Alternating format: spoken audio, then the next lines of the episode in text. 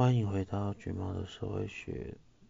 这一集我主要要谈的是 Me Too 的在美国它的学术讨论脉络，还有它社会学中的发展。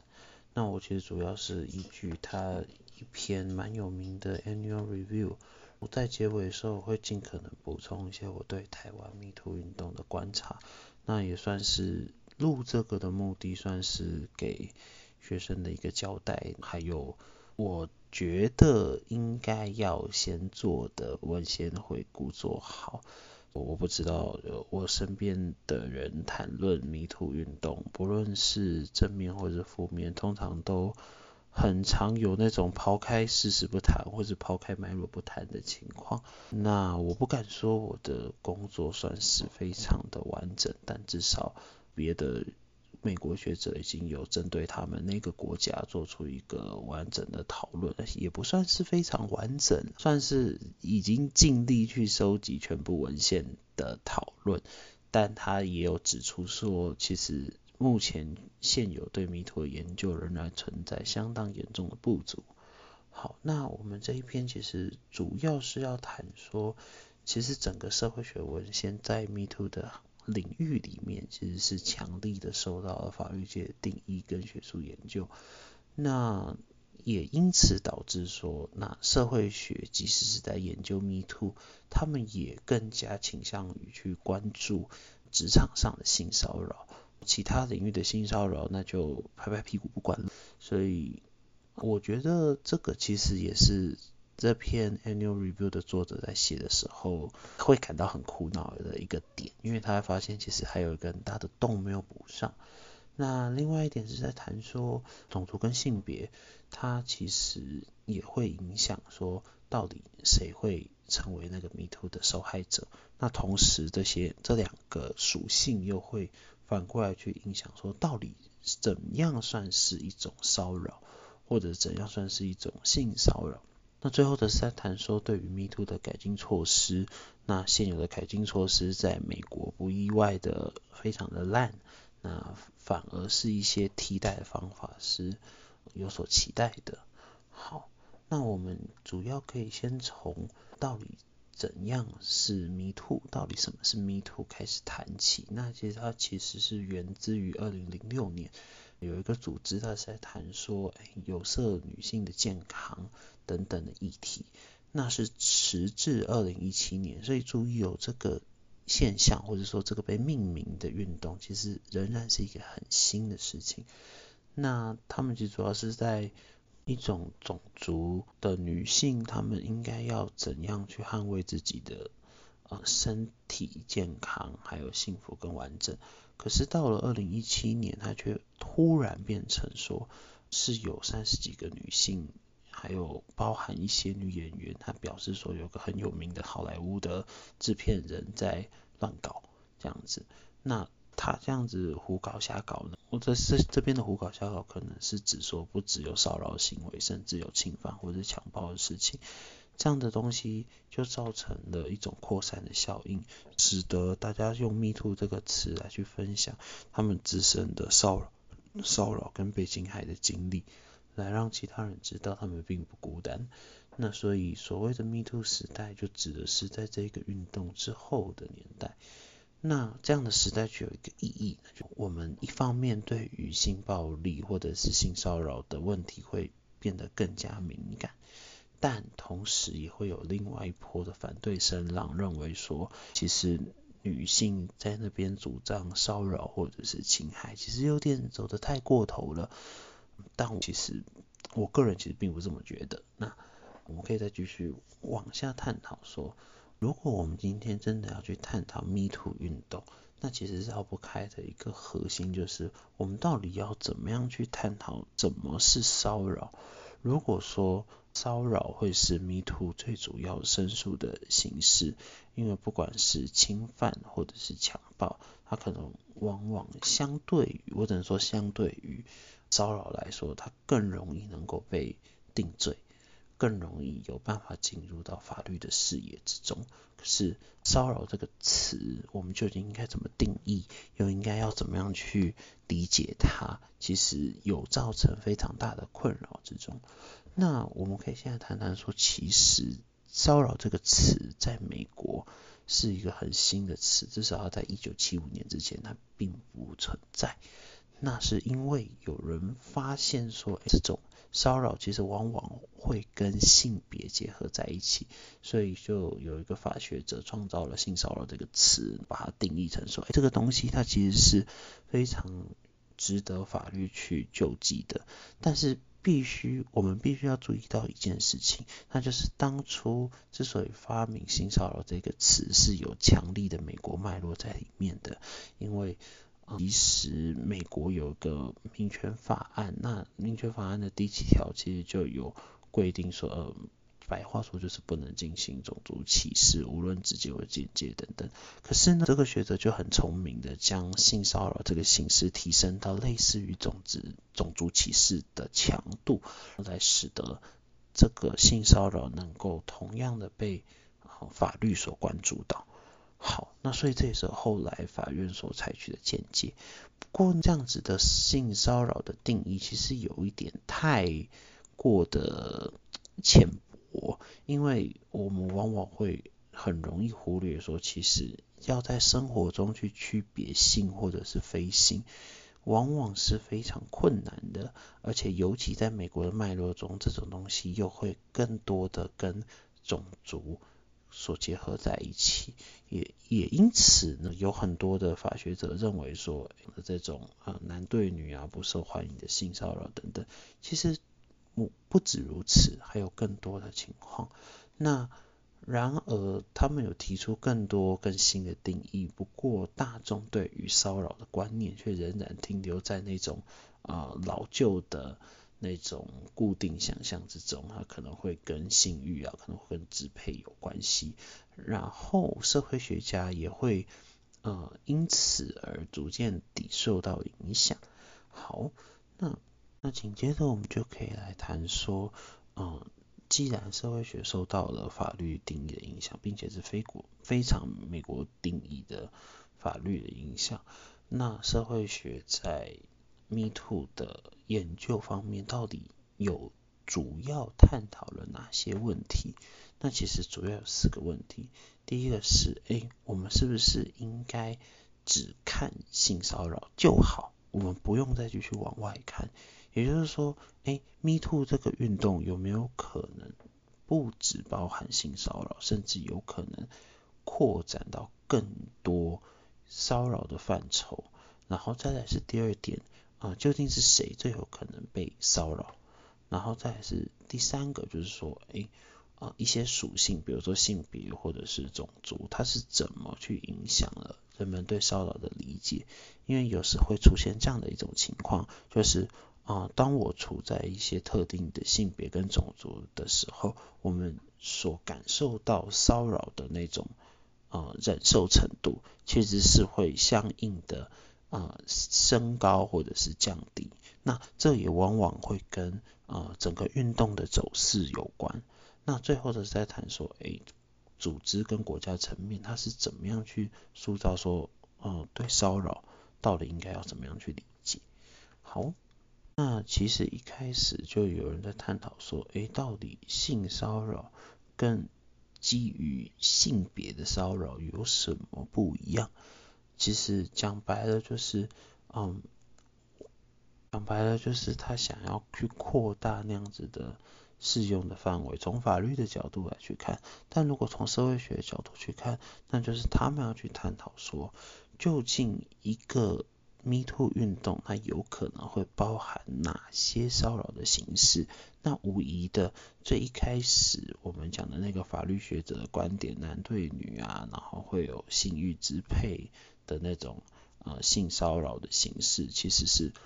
不能够再被适用在 Me Too 这种多元的呃经历跟感受之中的。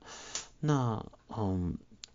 那么我们又应该怎么样去理解基于性性别的骚扰是什么呢？那可能往往会跟一些性别歧视，或者是跟一些啊、觉得对方应该要符合某种特定的，不管他是男性或是女性，你就是要表现出那种符合男性的特质，或是表现出符合女性的特质等等的。那但是这一种呢，也会用这种方式去嘲笑对方，或者是来去不停的攻击。诶，我讲的是言语的攻击，那这样算不算是一种啊、呃、性骚扰或者基于性的骚扰呢？其实也是有学者认为是应该要把它纳入进去的。好，那第二点就是谁在美国的脉络里面，谁更容易被呃受到骚扰呢？其实他在这里就很强力的使用了呃我们讲的交织性或是交叉性 intersectionality 的观点，也就是说，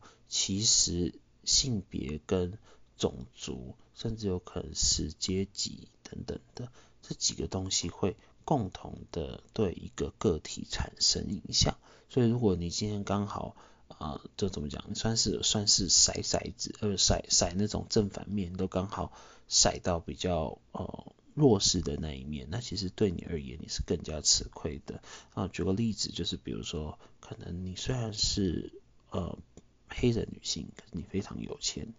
跟你不但是黑人，你又是个女性，然后你又穷，那在这种情况下，其实往往这样子的人，在这种三重不利的呃属性下，他是更有可能被受到骚扰的。那这就是。这个谁更有可能被受到骚扰？他主要想讲的点，那其实还有其他的，比如说，哎，其实也会有一些男性的下属对女性的主管进行骚扰的行为。那可是为什么他们要这样做呢？其实有很大一部分认为说，哎，其实就是不服管，还有一个就是觉得，哎，一个女的怎么有办法？站在我的头上，我要把它拉下来的这样子的心态。那，嗯，其实我之前也有听过另外一个 case 是说，不同的，嗯，就是在女性之中，她们会面临着一种双重尴尬的情况，就是一方面，她们如果要在职场中变得出类拔萃，她们必须要扮演的像是男性的特质一样。必须可能杀伐果决，或者是非常的有阳刚气质等等的。可是这些东西吊诡的，却会在他升迁的时候，反过来变成阻碍他升迁的枷锁。因为其他的人会觉得说：“哎、你凭什么升上去？你明明就这么不像是一个女的。”就是会有这种奇怪的事情出现。那我我讲真的，我真的觉得对这种东西，我真的是。很不喜欢。那这是第二个部分，第三个部分主要是在谈说社会的因素是怎么样去影响了人们对骚扰的定义跟体验。那不要忽略这件事情，就是我们人其实是有主观的想做什么事情就去做什么事情的欲望，但是反过来的，我们也很有可能被影响，被外在的事物影响，被外在的新闻世界所影响。然后，从而去重新思考，说到底，我发生在我身上的一些事件，是否究竟属于骚扰之一？那这些东西其实又会反过来去增加研究工作的困难。也就是说，哦，我们很难把骚扰的发生跟说我们如何理解骚扰这两件事情给分开。因为当我们越来越能够理解说，哦，原来这样子是一种骚扰的时候，其实骚扰的发生率就会随之而提高。那随着更多人去把自己觉得自己是被骚扰的体验说出来，其实，哦，骚扰它究竟应该被如何理解，也会不停的再重新被修正，从而去提高它发生的可能性。那这是一个很吊诡的事情。最后则是要探讨说，啊，究竟国家或者是组织是如何形塑的？我们对于骚扰的理解，那其实白话的说，就是其实每一个国家它的文化或者它的社会都会对自己所谓的骚扰有一种独特的理解。就像美国脉络，你去探讨骚扰是绝对逃不过种族的。可是 maybe 在台湾种族的成分也会有，可是就相较的下降一点。哦，我忘了提一点，就是所有在这里是我在我的嘴巴里面讲出来的种族这两个字都必须要打上一个问号或者是一个双引号，就是代表我并不完全同意用这样子的词来去指代这个。特殊的属性，因为这特殊属性是非常有问题的，只是大家都觉得这个东西是真实的啊。有空我们可以再谈。好，那嗯、呃，我们主要在在讲说，其实连国家它都会通过他们自己的法律，或是通过他们在一些制度上的设计来去形塑说，哎，究竟怎样是骚扰，而怎样不是。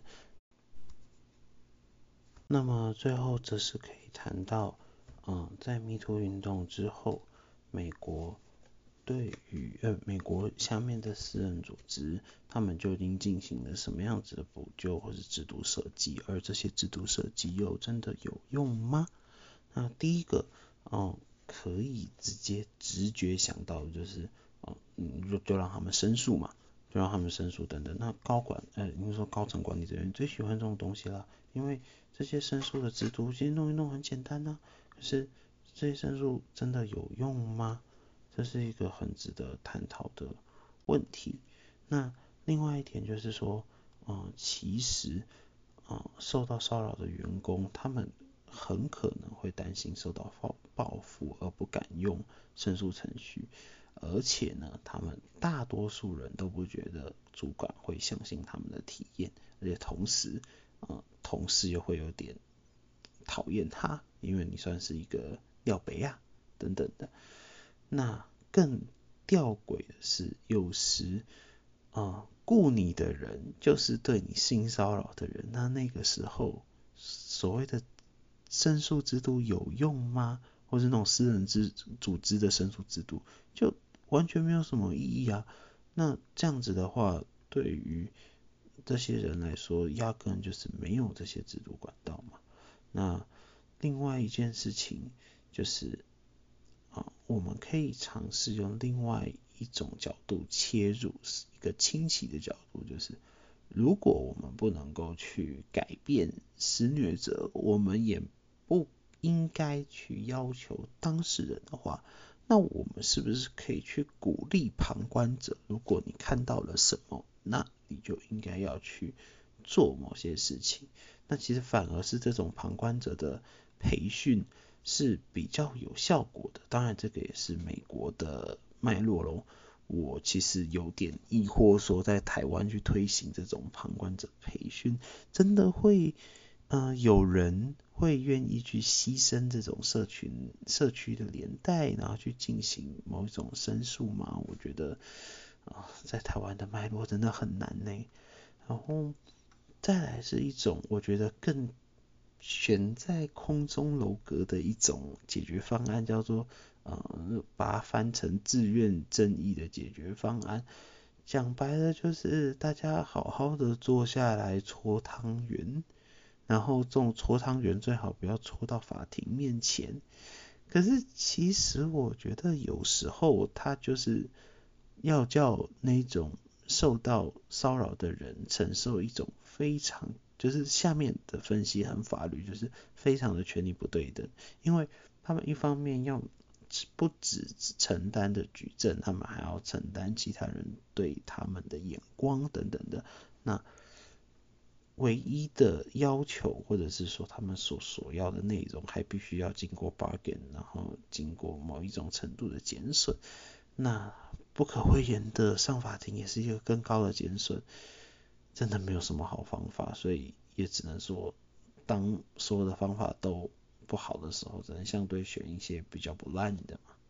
那么为这一篇美国的研究做一个小结，其实你们可以很清晰的找到说，其实这一篇的研究主要还是在针对在工作场合内出现的性骚扰或是基于性别的骚扰，可是，在工作场合之外呢，比如说住屋，比如说家庭内，比如说，嗯，那种宗教里的这种算不算是一种迷途呢？那其实配合台湾的脉络来谈，我的想法其实是相对而言比较比较悲观的，就是台湾的迷途运动如此疏忽而起，疏忽而落，嗯，就刚好卡在一个，我我我我不知道为何，就是我自己的感觉是，其实媒体。对于所有的事件，不论它是多好的，或是多差的，或是多耸动的，它都会有一个生命周期在。然后一瞬间，这种媒体的造势，或者是这种呃脸书的出征等等的，都可以造成一定的效果哦。可是造成效果完之后，会把所有的群众嗯推到高点，然后之后就没有然后了。就我不太确定说这个是只有台湾有这样的现象，还是所有的国家都是如此。可是至少给我的感觉就是，哦，天哪，这个 Me Too 运动它好像变成了一个，嗯，下一个未爆弹不知道在谁身上。可是你仔细想想，嗯，当我们在追逐一个又一个的，呃，比如说可能名人事件啊，或者是。啊，各式各样的性骚扰的案件，好了，我们其实作为阅听人，大多数时候都是沉迷在那种，啊，我们可以讲说这种刺激眼球的猎奇心态之中。那真的会有多少人觉得说，黑密度这件事情真的啊与我有关呢？那哦，我其实也会觉得有一。些想法是，嗯，这样子的重新揭露，我觉得是非常有必要的。那只是说我不太确定，我觉得在这里我也还需要更深刻思考，是说，在这里当，嗯，无论她是不是女性，啊、嗯，她所提出来的一个关于性骚扰、基于性或者是基于性别骚扰的时候，她做出了这样子的控诉。到底有什么方式可以在以下这两者达到一种平衡？就是我们既要确保说他提出来的时候，他的心灵跟他的社交网络是可以接住他，令他感到安全的。但另一方面，呃，被他所指控的那个人，无论他是真的还是假的，我们社会上对于这样子的啊义务。我们对于他是否有成立这样的罪行的时候，仍然可以保留着一种保守的心态。我觉得这是一件特别困难的事情，因为像呃美国的脉络是他们会有那种非常，我觉得不是你死就是我亡的这种处理措施。那呃 Me Too 有没有办法找到那种温和的？第三条路，尤其是在台湾这种，我自己觉得啦，就是台湾算是相对而言包容性还算蛮强的社会。可是，到底要怎么样兼顾着，嗯，惩罚跟某一种那些受弱、处于弱势的人，他们能够得到他们。就最简单的道歉吧，我觉得真的都是一件很、很、很、很艰难的事情。然后，其实谈到这里，我也可以慢慢理解说，哎，为什么有这么多的研究都只愿意去做呃工作场合的性骚扰？因为他可以找到的证据是最多的。我们现在呃大部分的 Me Too 的。运动或者是事件，其实往往都是可能某些对话、影片啊，或者是截图等等的，我们其实很难找到一些完整的资料去爬梳说，诶，可能啊双方彼此之间的互动来往，他们到底是怎么样的，是否有足够多的呃资讯来去帮助我判断说。这样子的迷途运动，它背后究竟是有什么样的社会因因素来形塑的？嗯，我感觉到很困难的是，我不太确定自己可以怎么做，或者是我这么做到底是好还是不好。我说的我这么做指的是，嗯，我今天把这样子的东西再重新，嗯，摊开来，尽管我没有在指涉台湾的任何一个人或是任何一件事情，嗯，我是否会对这样子在努力的其他人，我所用我所我所讲的用语，是否会是一种对他们的二次伤害或是折磨？嗯，觉得是在谈论这个议题特别困难之所在。嗯，我其实不太确定，当呃处于弱势的人，他们在嗯搭上 Me Too 这个热潮，然后可能 maybe 用社群媒体、用网络媒体去嗯重击了那他们当初被呃当当初对他们做过过分的事的这些人之后。嗯，这些处于弱势的人，他们还能够做些什么？还是就只能嗯，仅此而已？就我其实一直感觉到，与其你说 Me Too 它是一场可能撕裂呃社会的一种运动也好啦，或者是一种让社会又陷入一种新的意识形态的。呃，纷争也好了，我倒觉得说这些东西比较像是某一种无助者的呐喊吧。就你很难说，你很难说，他们今天就算真的让他们拿到了钱，让那些人为此道歉，这些人的伤口。或者是这些人啊、那些无法入睡的夜晚，或者是呃时刻感到惊慌或害怕的情绪，能够有稍微的缓和，我不知道，我我其实并不觉得。可是如果连这件事情都不做的话，那似乎也没有其他的方式了。所以，我也不知道究竟该怎么样去啊、呃，去主张说，啊、呃，可能 Me Too 会有一个更好的解决方式，也许根本就没有这个东西的存在。就是我觉得，无论说与不说，那些在迷途中处于弱势的人，在我的心中，他们都是最坚强的勇者。